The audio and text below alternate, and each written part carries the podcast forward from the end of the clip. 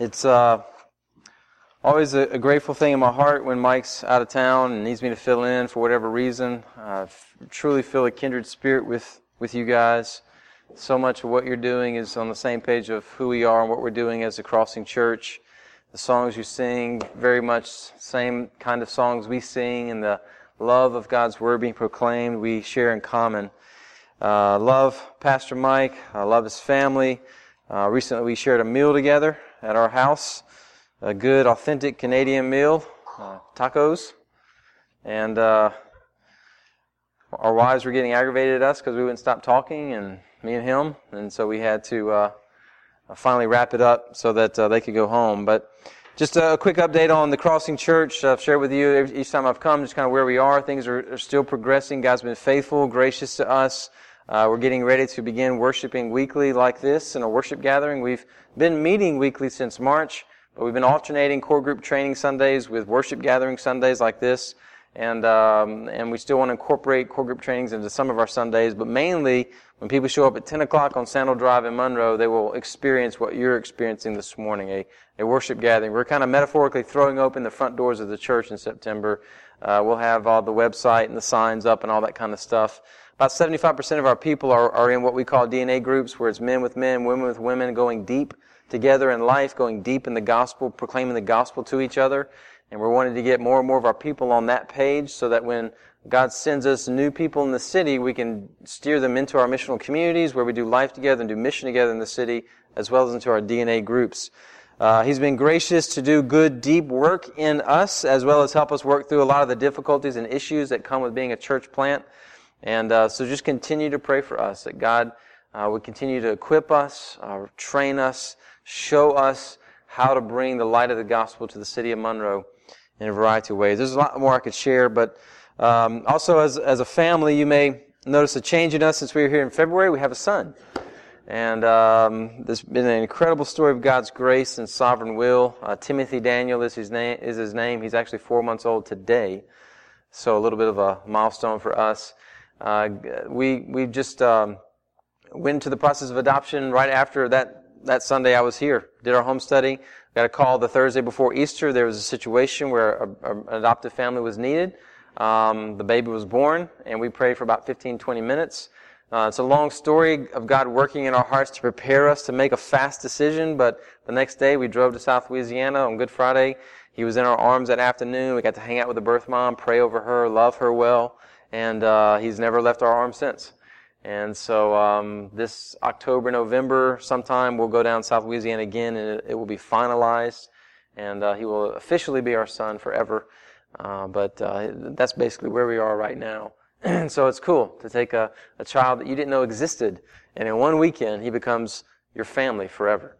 And it's a beautiful picture of what God's done for us in making us, taking us from being strangers to being his family forever through the gospel of Jesus Christ. If you look us up on Facebook, we've been very open with a lot of the details about adoption. We're friends with Mike, so you can kind of look us up through that. We have a page that we started because we want to help foster an environment of adoption in our area for people to see that not only is it very doable, much more doable than people think, but it's good. And even if God doesn't call you to bring a child into your home, you can be a part of helping other families bring children into their homes. And so this is part of who we are as the body of Christ, loving the widows, the orphans, and the aliens, right? That's true religion, and so we want to help spread that as far and wide as we possibly can. But we're not here about the Crossing Church. We're not here about our family. We're here about Jesus. And so let's turn our attention to Him in Colossians chapter 1, beginning in verse 15. All the passages that Ryan's been reading just are right in line with where our focus will be today. He, talking about Jesus, is the image of the invisible God, the firstborn of all creation. For by him all things were created, in heaven and on earth, visible and invisible, whether thrones or dominions or rulers or authorities, all things were created through him and for him. And he is before all things, and in him all things hold together. And he is the head of the body, the church. He is the beginning, the firstborn from the dead, that in everything he might be preeminent. For in him all the fullness of God was pleased to dwell, and through him to reconcile to himself all things, whether on earth or in heaven, making peace by the blood of his cross. Father, we are eternally thankful, so grateful that you have given us your word. You have chosen to reveal yourself so we can know you. And you've preserved your word all of these years so that we hold in our hands what we know and believe is the very word of God. And your word gives life, and your word sustains life, and your word brings challenge and encouragement and conviction. And so, Father, I ask for your word to do, empowered by your Spirit, what only your word can do in our hearts today. And we'll give you the praise and the glory because you alone deserve it. In Jesus' name, amen. This passage is so good, makes the focus and message of the Bible, the gospel, so clear. I mean, all through the Scriptures, Jesus is the center point of the Scriptures. Everything's pointing to Him. Everything is about Him. But in passages like this, it's just crystal clear. More so than, say, the passages in Leviticus where you're trying to discern if you have leprosy or whether somebody's committed adultery. More so than, say, the Hebrew poetry passages where it's a little obscure. This passage and passages like it make it crystal clear who Jesus is and why Jesus came. Many scholars believe this was actually a hymn in the early church, much like the passage we read in 1 Timothy 3. That was a hymn in the early church. And so Paul here is opening this letter, inspired by the Holy Spirit, writing to a group of people he's never actually met, right? This church of Colossae was planted by a man by the name of Epaphras, who heard Paul preach the gospel in Ephesus. He goes back to his hometown of Colossae, begins to share the gospel and demonstrate a transformed life by the gospel. People start getting saved. Disciples are being made. A church is born. And now Paul, they're having trouble, is contacted by Epaphras saying, hey, we got issues, can you help me out? And he writes this letter to them to help them deal with some false teachers who are rising up in the church. And Paul has opened this letter by saying things that he's thankful for, things that he sees in them. He's grateful for the evidence of the gospel already that he hears about in them. And then he just breaks off into this song. Just starts singing this incredible hymn about who Jesus is. Who Christ is, what Christ has done. So picking up in verse 13 and 14, look at that. He has delivered us from the domain of darkness and transferred us to the kingdom of His beloved Son, in whom we have redemption, the forgiveness of sins. So who is this Son? This is who God the Father, if you go back and look at the context, God the Father, the Lord, has done. He's done this through His Son. So who is this Son? He is the image of the invisible God, number one. The image of the invisible God. God is spirit. Jesus said this to the woman at the well in John 4. So how can we see the invisible? We only see the invisible if the invisible chooses to make itself visible. And that's what God has done through Jesus Christ. John chapter 1, verse 14 through 18. And the Word became flesh and dwelt among us. And we have seen His glory, glory as of the only Son from the Father, full of grace and truth. John bore witness about Him and cried out, this was He of whom I said, He who comes after me ranks before me because He was before me. For from His fullness we have all received grace upon grace. For the law was given through Moses. Grace and truth came through Jesus Christ. No one has ever seen God, the only God, who is at the Father's side. He, Jesus, has made Him known. No one has seen God, but this man, Jesus, the image, the exact representation of God, has made the invisible God known. We were created according to or in the image of God. Jesus is the image of God. One of Jesus' disciples, Philip, you may remember this in John 14, asked Him one time, how can we know God? Show us the Father. And Jesus tells to Philip, have I been with you so long that you don't know me? If you have seen me, you have seen the Father. Jesus is God revealed. Secondly, He is the firstborn of all creation. This is a favorite verse that some groups like to use to claim that Jesus was created. He was not co-eternal, pre-existent to creation. There's just one huge problem. The very next stanza says, by Him all things were created. If Jesus was created and everything was created by Him, how could He be involved in creating Himself? Logically, it doesn't hold up. It doesn't work. So firstborn here does not refer to the first one created, just like in the Old Testament where God refers to Israel as the firstborn nation. They weren't the first nation on the earth. Firstborn speaks of prominence, rank, importance. And there's nothing and no one in all creation that's more prominent or ranked ahead of Jesus Christ. The firstborn gets all the inheritance rights, and so does Jesus. Thirdly, it says he's the creator of all things. John 1:3 says, all things were made through him, and without him was not anything made that was made. That passage in John 1 refers to Jesus as the Word or the Logos. In the beginning, God said, let there be light. Let there be an expanse and divided the earth into land and sea. Let there be a sun and moon and stars. God spoke into creation. God spoke creation into existence. God said, let there be, and there was. This is the Word of God, the Logos of God. So who is this Word? John 1:14, the Word became flesh and dwelt among us. Dwelt is an Old Testament word that means tabernacle.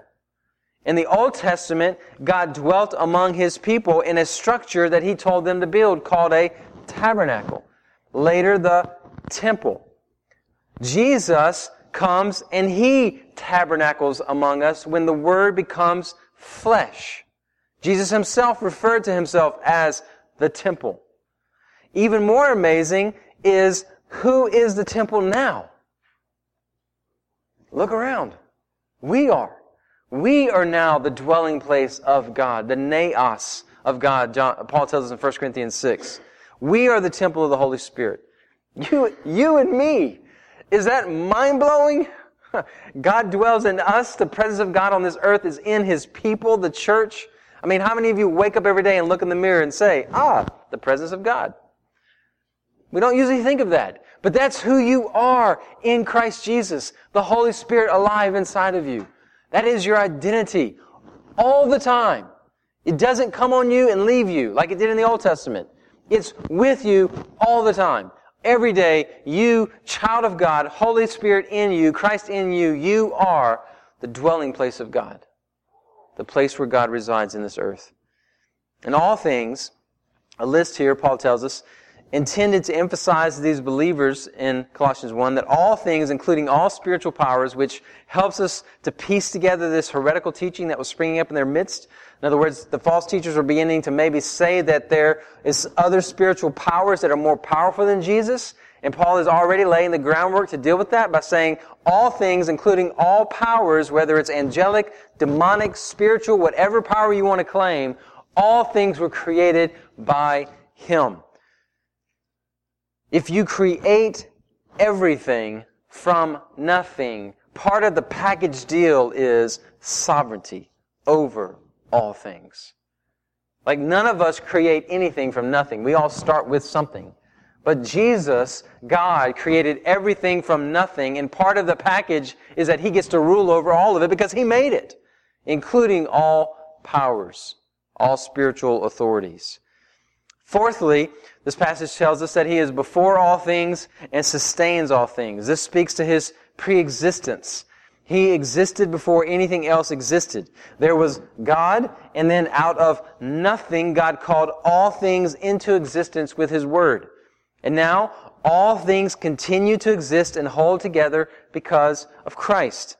The reason the sun still burns, the reason the planets still orbit the sun on a regular pattern, the reason the sun rises in the east and sets in the west every single day, the reason the trees and plants bud out in the spring and lose their leaves in the fall and winter, the reason the hydraulic cycle continues to move water through creation, through evaporation, condensation, precipitation, the reason gravity continues and electrons move charges from atom to atom and molecule to molecule, the reason your heart is beating right now and you're doing nothing to make it beat, the reason trillions of cells in your body every day do things to help you live and be healthy and you do nothing to make that happen. Like you're not exerting energy and effort. I gotta grow. I gotta kill the dead cells and birth new cells. I've got to make my heartbeat. I've got to make my lung. The reason all of that happens every single day, you see, you breathe, you smell, you taste. The reason you wake up in your right mind every single day is because of Jesus Christ.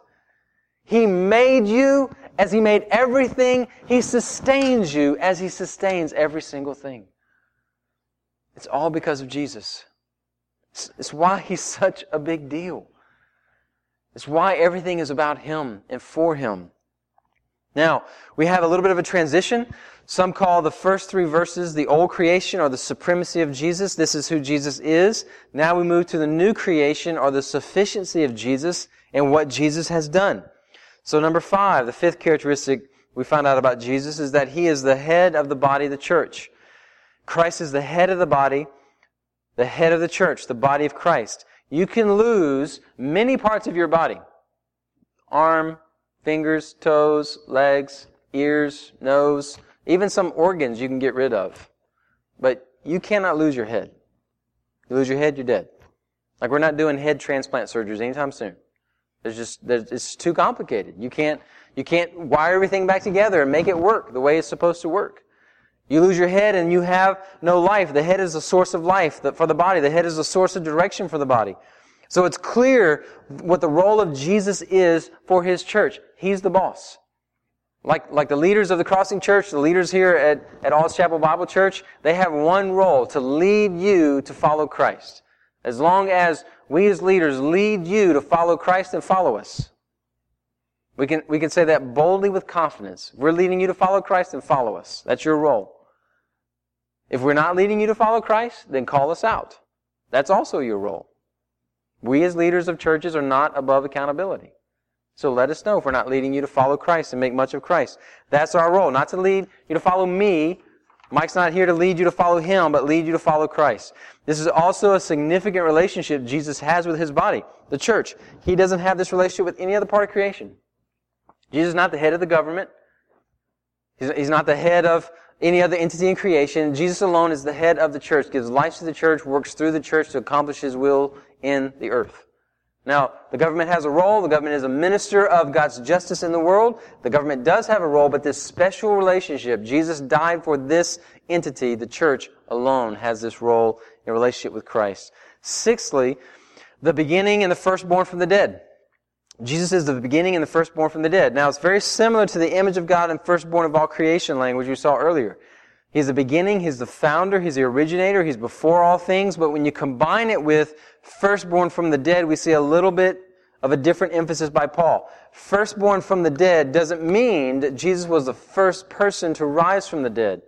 We know the Bible. Elijah raised people from the dead in the Old Testament. Jesus Himself raised 3 people from the dead in the Gospels, Lazarus, Jairus' daughter, and the son of the widow of Nain. Peter and Paul both raised someone from the dead in Acts, Dorcas and Eutychus. But Jesus was the first to rise from the dead, never to die again. Nobody else had experienced that. As great as it was for Lazarus and others to be raised, they had to die again. I always kind of wondered, did they dread it because they knew what was coming? Did they, no big deal, been through this before? I mean, at least they could have had an opportunity to write a book and make a movie and make a lot of money off their experience of dying and going and seeing things and coming back, but I don't know if they took advantage of that. Jesus is the beginning, the firstborn of the new resurrection, the end times resurrection. Jesus was the first, and Jesus gives us insight into what our future resurrection is going to be like. So you want to know what your body is going to be like when you're resurrected one day. When you lay this body in the ground, it remains until Jesus returns. He calls this body out of the ground. In the twinkling of an eye, it's transformed. You receive a resurrected body that will last for all of eternity. If you want to know what that body is going to be like, you look to the resurrected Jesus, where He walked, He ate, He drank, He experienced life in very similar ways to how we experience life, but also some different ways. And the Bible doesn't give us all indications. Like one of the favorite questions I've gotten as a pastor over the years is, well, what age will I be in my resurrected body? You know, will I be the 25-year-old me or the 65-year-old me? I don't know. We don't know. Have fun with that. Figure that out. But it's going to be a body that's going to last forever. These bodies can't handle eternity. These bodies are not designed to last forever. These bodies are going to wear out. In your late 20s, you reach your physical peak. From then on, Your body decreases in efficiency and health by a certain percentage every single year. I know that's very encouraging. Just love to hear that. But it's true. Expect sickness. Expect pain. Expect hurt. I've got this plantar fasciitis on my foot I've had for about a year and a half. I've never had an injury that didn't go away. This thing won't go away. So I'm wearing this stupid boot when I sleep at night to try and stretch it out so maybe it'll get better. That's part of life in these bodies. I love in funerals standing in cemeteries with families gathered around the casket of a loved one and telling them that the cemetery is not a place of depression, it's a place of hope. We lay our loved ones into the ground with the hope that they're not going to be there forever. They're coming out. They're going to be raised in Christ, receive a new body to last forever, to spend in the presence of our King. Because Jesus conquered death and provides us a resurrected body. Now, number 8, it tells us that in everything He might be preeminent. In all things, in all the universe, the purpose of the resurrection, the purpose of all Christ has done, is so that in all things He would be supreme. He would be preeminent. He would be Lord, King, ruler over all. No one is more supreme. This brings to mind another hymn of the early church, Philippians 2, 5 through 11. Let the same mind be in you that was in Christ Jesus, who though He was in the form of God, did not regard equality with God as something to be exploited, but emptied Himself, taking the form of a slave, being born in human likeness and being found in human form. He humbled Himself and became obedient to the point of death, even death on a cross. Therefore, God also highly exalted Him, gave Him the name that is above every name, so that the name of Jesus, every knee should bend, in heaven, on earth, and under the earth, and every tongue should confess that Jesus Christ is Lord, to the glory of God the Father. We don't see this yet. We don't see all of creation kneeling before King Jesus. In theology, this is called the already but not yet. Jesus is already King over all of creation. But this reign is not yet fully in place in all of creation. Not yet fully experienced in all the creation. We are moving to that day when all things will be brought low and under His feet, and every knee will bow. By God's grace, we, as part of the new creation, we willingly bow before our King. Like we come together every week just like this. So together, maybe we don't do it physically, but in our hearts, we bow before King Jesus and say, "You are worth it all. You're worth all of our life. You're worth all of our praises. You're worth all of our sacrifice. You're worth everything that we are. You're our King, our Lord, our boss."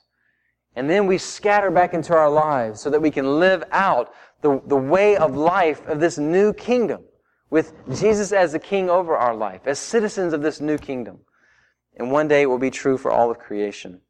Number 9, for in Him all the fullness of God was pleased to dwell. All the fullness of God. Now, this could, again, be another reference. Paul is preparing to deal with these false teachers. And so these false teachers in Colossae, they were saying that Jesus is not enough to experience the fullness of God. You need something else. Jesus alone isn't enough. And Paul is already laying the case, laying the foundation to say that yet Jesus is enough because in Him alone all the fullness of God was pleased to dwell. Now, there can be two possible meanings to this word that's translated as fullness.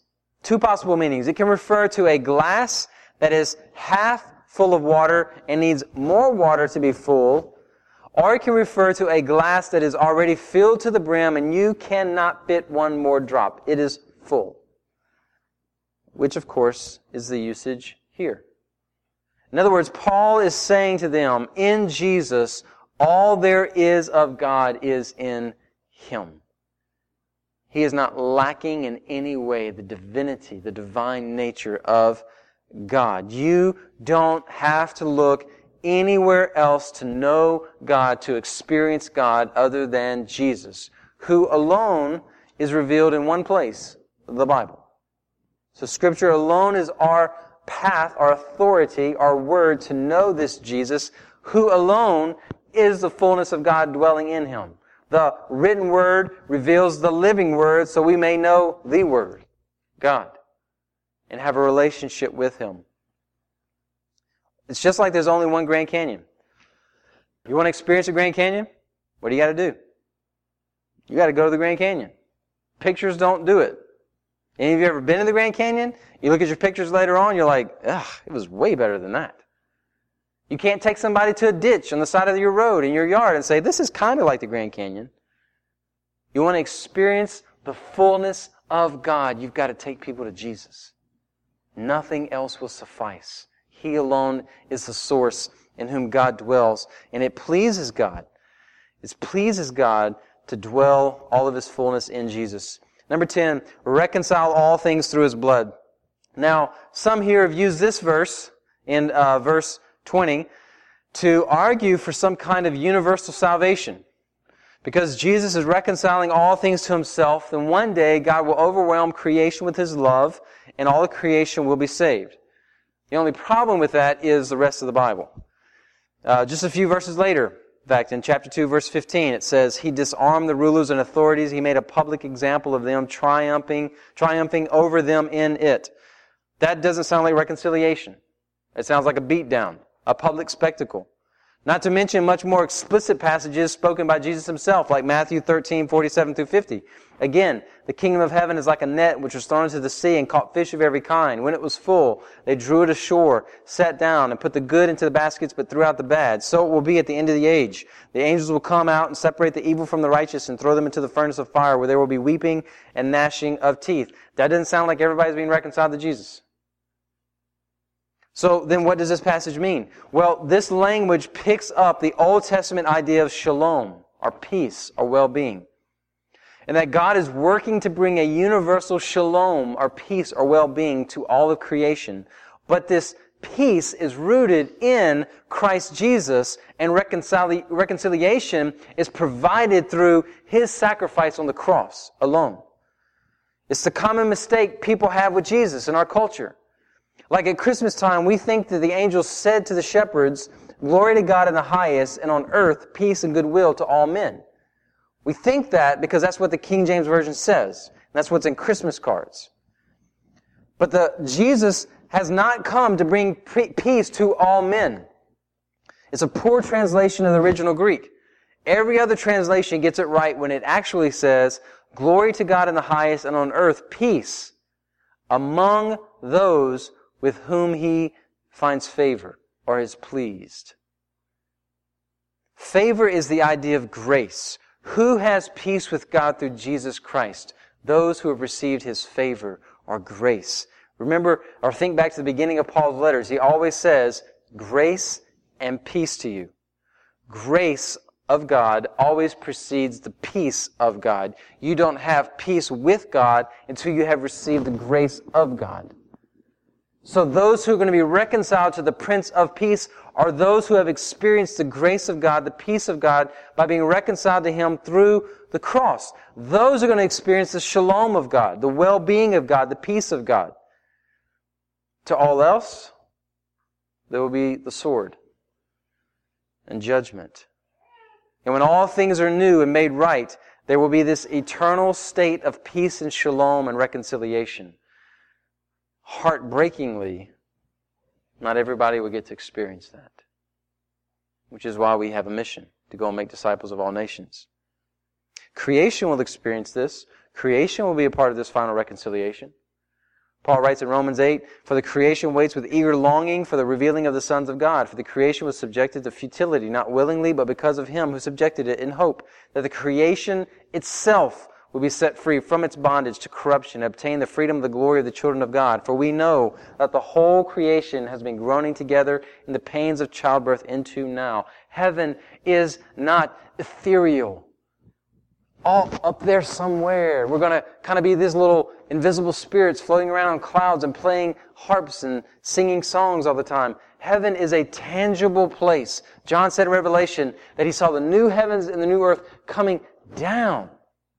Heaven is going to be the new heavens and new earth coming down and making new this creation that we already exist on. This world's going to be remade into the creation that God had originally intended for it to be, but even better. That is heaven, and creation itself can't wait to get rid of the birth pains of sin, the curse of sin that causes sin and sickness and disease and and natural disasters and tornadoes and earthquakes and all these things of destruction. Creation can't wait to get rid of that. It's like Aslan says in The Lion, Witch, and the Wardrobe, that there is a deeper magic that the White Witch herself did not know about, that when a willing victim who has committed no treachery was killed in a traitor's stead, the table would crack and death itself would start working backwards. All things become new. That's what we're caught up in. That's what God's working towards and leading us towards. If the church at Colossae was being tempted to question the sufficiency of Jesus, Paul just pulled back the curtain to reveal Jesus in all of his splendor and glory. It's almost as if he is saying, this is who he is. Are you going to tell me he's not enough? These false teachers are tempting you to run to angels or Old Testament rituals or mystical powers or all these other things to find the fullness of God. Here's Jesus. He is enough. You don't have to look anywhere else. God's done it all through Him. And so what do you think, Alls Chapel Bible Church? How does this image of Jesus fall on you? If you could sum up all these incredible truths about Christ in one idea, it could be this. Jesus is supreme over all things, that He might be preeminent in everything. Jesus is supreme over all things, that He might be preeminent in everything. One idea is an established reality. Jesus is supreme over all things. There's nobody like Him. He is God. He created, sustains all things. He's the firstborn in order of rank and importance. He is all of these things regardless of how anyone responds to Him. This is who He is, supreme over all. The other idea is an ever-growing reality, that He might be preeminent in everything. So Jesus is working through His body, through the church, to bring new life to more and more people who will experience the supremacy of Jesus now, and is leading to a day when all people will experience the supremacy of Jesus forever. Globally, this is happening as gospel goes from person to person and people are reconciled back to the Creator through Jesus Christ. Individually, this happens in us in an ever-increasing manner as we see, repent, and believe in the supremacy and sufficiency of Jesus. He becomes more and more preeminent in our lives as we grow in Him. And so what are the implications for us? I want to focus on what I think is the major implication of this passage in light of the context. Paul has thanked God for the evidence of God's grace and the gospel in them. He's praying for that to show up more and more, and all of that's possible. Why? Look at verse 13 and 14. He's delivered us from the domain of darkness, transferred us to the kingdom of His beloved Son, in whom we have redemption, the forgiveness of sins. Then look at the verses right after this passage, verse 20 through 23. And through Him to reconcile to Himself all things, whether on earth or in the heaven, and making peace by the blood of His cross. And you, who were once alienated and hostile in mind, doing evil deeds, He is now reconciled in His body of flesh by His death, in order to present you holy and blameless and above reproach before Him, if indeed you continue in the faith, stable and steadfast, not shifting from the hope of the gospel that you heard, which has been proclaimed in all creation under heaven, and of which I, Paul, became a minister. If this hymn is about the supremacy of Jesus above all things, and the context is how this supreme Jesus is applying His work to His people, the church, but because of His sacrifice on the cross in the gospel, then it's helpful for us to consider why we need this so much. Why do we need to see the supremacy of Jesus?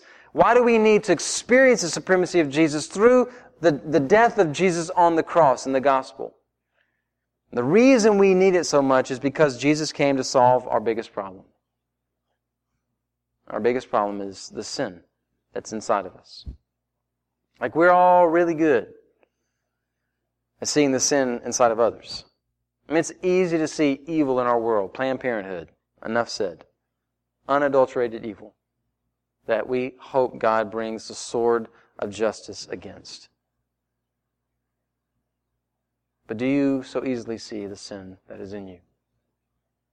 And are you equally as angered and broken over the sin that is in you? We are born with a sin nature, we know that. Paul talks about that in chapter 2, Ephesians chapter 2. In other words, we're not sinners because we sin because we're sinners. We're born with a bent towards sin. As Timothy, as awesome as he is, I know he looks just like me except he has more hair. as awesome as Timothy is, he's a sinner. I mean, he's so selfish right now, he didn't even know he's selfish. And that's going to be for the next several years. Like, he really thinks the whole world revolves around him. Every time I cry, people show up. Every time I'm hungry, they feed me. I'm dirty, they change me. Like, the whole world revolves around me, and that's going to continue through his toddler years. Kids really think that. There's just a natural bent towards selfishness and self-centeredness. There's this bent towards sin. We don't have to do anything, and he's going to do wrong. And we do that. We worship the created over the creator. We love sin more than we love Jesus. Sin, actually, in the moment of temptation, is more attractive than Jesus. I was in 8th grade, coming home from school, riding the school bus. Western Oak Junior High. Just doesn't exist anymore. And, man, it was hot. I was so thirsty. And this kid next to me had this A&W root beer, can of Coke. Hadn't been opened. It's cold. It's condensation on the outside. It's just like a commercial, man. I was salivating. Oh, my gosh. I just want to drink that root beer. And I had no money. I couldn't give me money. What I did have, I had a gold chain necklace. My parents had bought me this gold chain when I graduated 5th grade when we lived in Baton Rouge. So there was sentimental value. It was pretty cheap. Like, it was already turning colors, so there wasn't a lot of monetary value, but it was sentimental. Like, they were recognizing this milestone in my life. And so I made the offer. If you give me that A&W root beer, I'll give you this gold chain. I was like one of the last kids to get off the bus. I was going to be on the bus for another 30 minutes. But I had to drink that root beer right then. And he swapped. And I cracked it open, threw it back. Oh my gosh, it was so satisfying. For like 5 minutes. Which is always the case when you're really hot and thirsty and you drink a Coke. It's like really good for about 5 minutes and you're like, why did I do that? I'm more thirsty. And that's how it is with sin. In that moment of temptation, it is that satisfying. You're willing to give up something you value or betray someone you love. Because in that moment, sin looks that satisfying. It's the same way the person who's lusting after someone, that person is actually more beautiful than Jesus. When we cheat or steal, we're not overcome by the horror of our sin. We're thinking in our minds, how can we spend this extra money we now have? Sexual sin is more appealing in that moment than abstaining. Sin is attractive. In other words, we need God's grace just to help us to see sin as ugly as it is. Which is why often our greatest and our deepest sins are not the obvious ones, like sexual immorality and lying and cheating and being mean to people. Often our most deadly sins and the sins we struggle with the most are when we take good things and we make them supreme things in what we worship and value more than Jesus. When we create idols, we need to see, know, and feel that Jesus is better than our sins and our idols. Idols are when we take good things and we make them ultimate things, and they become sinful things. Could be a relationship. So I have to date this person, or I have to marry this kind of person, or I will be crushed. How many guys in here, or how many girls in here who are already married could look back to your junior high, high school, college years and say, man, I really thought she was the one, or he was the one. And when it didn't work out, I was crushed. Why? Because you began to worship them. They became an idol in your heart that you loved more than God and loved more than Jesus. It could be parents making idols of their kids or kids making idols of their parents. So like before we had kids, and even when we only had 2 kids, Jennifer would say something like, and she said I could share this, she would say something like this: the worst thing I could imagine is having a child, and having a child is having one that would end up in the NICU, Neonatal Intensive Care Unit. Like, that would be the worst thing. As a mama could not take care of my kid. I would have to trust doctors and nurses. So Sarah, our third daughter, is born 13 weeks early. She spends her first 65 days in the NICU. 5 months of her first 9 months, she's in the hospital. She's doing great now, 6 years old, awesome. But Jennifer will tell you that the thing that she had to learn during that first year of life when it was so hard is she had to learn that God actually cares more about her kids than she does.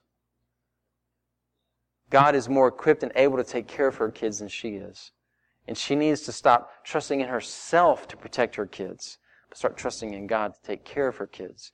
That even when bad things happen to us and our kids, He is for our good and His glory, and we can trust our Father in heaven. And that was a a big battle that her and, frankly, many moms. So now it continues with Tim. And a few weeks ago, we sent our oldest, Abigail, to summer camp by herself for the first time, and she had to walk that out. She said, I'm not going to eat candy this week. I'm just going to pray for Abigail. And she realized how much candy she actually eats during the week, because she was praying a lot for Abigail. Lord willing, Abigail and I will be in Nicaragua in December to do some mission work and explore a future partnership between our church and the group down there. And Jennifer's going to have to walk that out again. Trust God. Not worship the safety and protection and well-being of her kids and her husband over trusting Jesus. Our idols can be anything, people, jobs, hobbies, anything we elevate to supremacy over Jesus. Anything that becomes the basis of our identity, emotions, loves, and desires about Jesus. Like, what do you really, really love? What do you really, really hate? Can help you get a clue as to who your idols are and what your idols are. John Calvin said, our hearts are idol-making factories. One of mine, the one idol that I struggle with a lot is success. I want to be successful. I want to be thought of as successful. And I believe the things that I want to be successful in are godly, like a healthy church, a disciple-making movement in Monroe and to the nations, gospel centrality. There's nothing wrong with godly ambition, but it becomes an idol for me when I place my identity, worth, value, and emotions in success, to be seen as a successful pastor, successful church planter. And so one of the works that God's grace had to work in me over the last year and a half was to bring me to a point where I could say and really mean it and feel it and experience it, that the Crossing Church could absolutely flop, fall on its face, and fail. And I would be okay because I have Jesus. You can lose your job and you're going to be okay because you have Jesus. You can lose that person you love and you're going to be okay because you have Jesus. It still hurts. It still stings. It's still weeping and gnashing. It's hard. It's difficult. It's not taking any of the pain away. But you're going to be okay because you have Jesus. You feel that. Do not live in fear over losing that. This is how we work through dealing with our idols. And the battle continues because I'll get really, really excited and confident because those silly things are happening. We have a lot of people that show up on Sunday. Or I'll get crushed and I'll fight discouragement when certain things go wrong. And so I had to realize that every person that I know can think of me as a failure. But because I have Jesus, He never sees me as a failure. May have failed at some things, but I'm not a failure because I have Him. Jesus is supreme over the sins we indulge in. Jesus is supreme over the idols we create. Do you see that this morning, church? Do you know that? Do you feel that? And so we continue to sin because we often don't see Jesus is better, more desirable than that sin in the moment. And here Paul pulls back the curtain to help us to see how desirable Jesus is and all that Jesus has done to forgive us and reconcile us back to our Creator. And it's that picture of Christ, that image, the truth and reality of Christ that can help us resist temptation. Say no to sin, to hate sin, to love Jesus more than sin. You see, there's usually two wrong responses to sin. First, we say our sins don't matter. Because God loves me, because I'm forgiven, then I'm good. I've got my ticket to heaven punched. I prayed the prayer, walked the aisle, got baptized. It doesn't really matter if I sin. And while Romans 8:1 is true, there is now, therefore, no condemnation to those who are in Christ Jesus. We never live a condemned life if we are in Christ Jesus. It doesn't tell us that when we make a mockery of sin, when we don't care about sin, we're making a mockery of God's grace and the price that Jesus paid to absorb God's wrath for our sin. And so see the glory of the sacrifice of Jesus, rejected, beaten, spit on, beard ripped out, crown of thorns, punched, cursed, abandoned, hated, abused, betrayed, nailed, forsaken by His Father. See the price that was paid. We say salvation is free because we can't buy it or pay it back, but salvation is costly. And when we're tempted to make little of our sin, remember that the whole plan of redemption was set in motion because of one sin. Jesus paid the price for trillions of sins, but it was all set in motion because of one sin. See the cost of your salvation and don't make a mockery of the cross by shrugging your shoulders at sin. But it's equally as wrong to make too much of your sin. To think your sins are so great, you can't be forgiven. You can't be loved. You can't be accepted. You can't be embraced by your Father in heaven. And we sound very humble. I just can't forgive myself. But it's actually pride. The God of the universe can come and send His Son to die willingly and lovingly for all of your sins, and He can forgive you of all your sins, past, present, and future, but you can't? Who do you think you are? Greater than God, more holy and righteous and just than God? See, everything Jesus did through the lens of His love for you. He willingly, in love, went through all the horrors of the cross so He could call you brother, sister, so the Father could call you son and daughter forever. As God sees the Son, with whom He is always well pleased, you are in the Son. And so you in Christ are always well pleasing to the Father. Always. Always. Always. He is the basis of your righteousness, not your works. And so where in your life this morning do you need to experience, to know, and to feel the supremacy of Jesus over sin? The proper response to our sins and our Savior is to see how horrible our sins are, but how mighty Jesus is, and how loving and gracious He is to cleanse us from all unrighteousness, to set the captives free. And now we are freed not to pursue sin, but to pursue Him, to love Him back, to enjoy Him more than anyone or anything else, and to tell others of His glory and His greatness.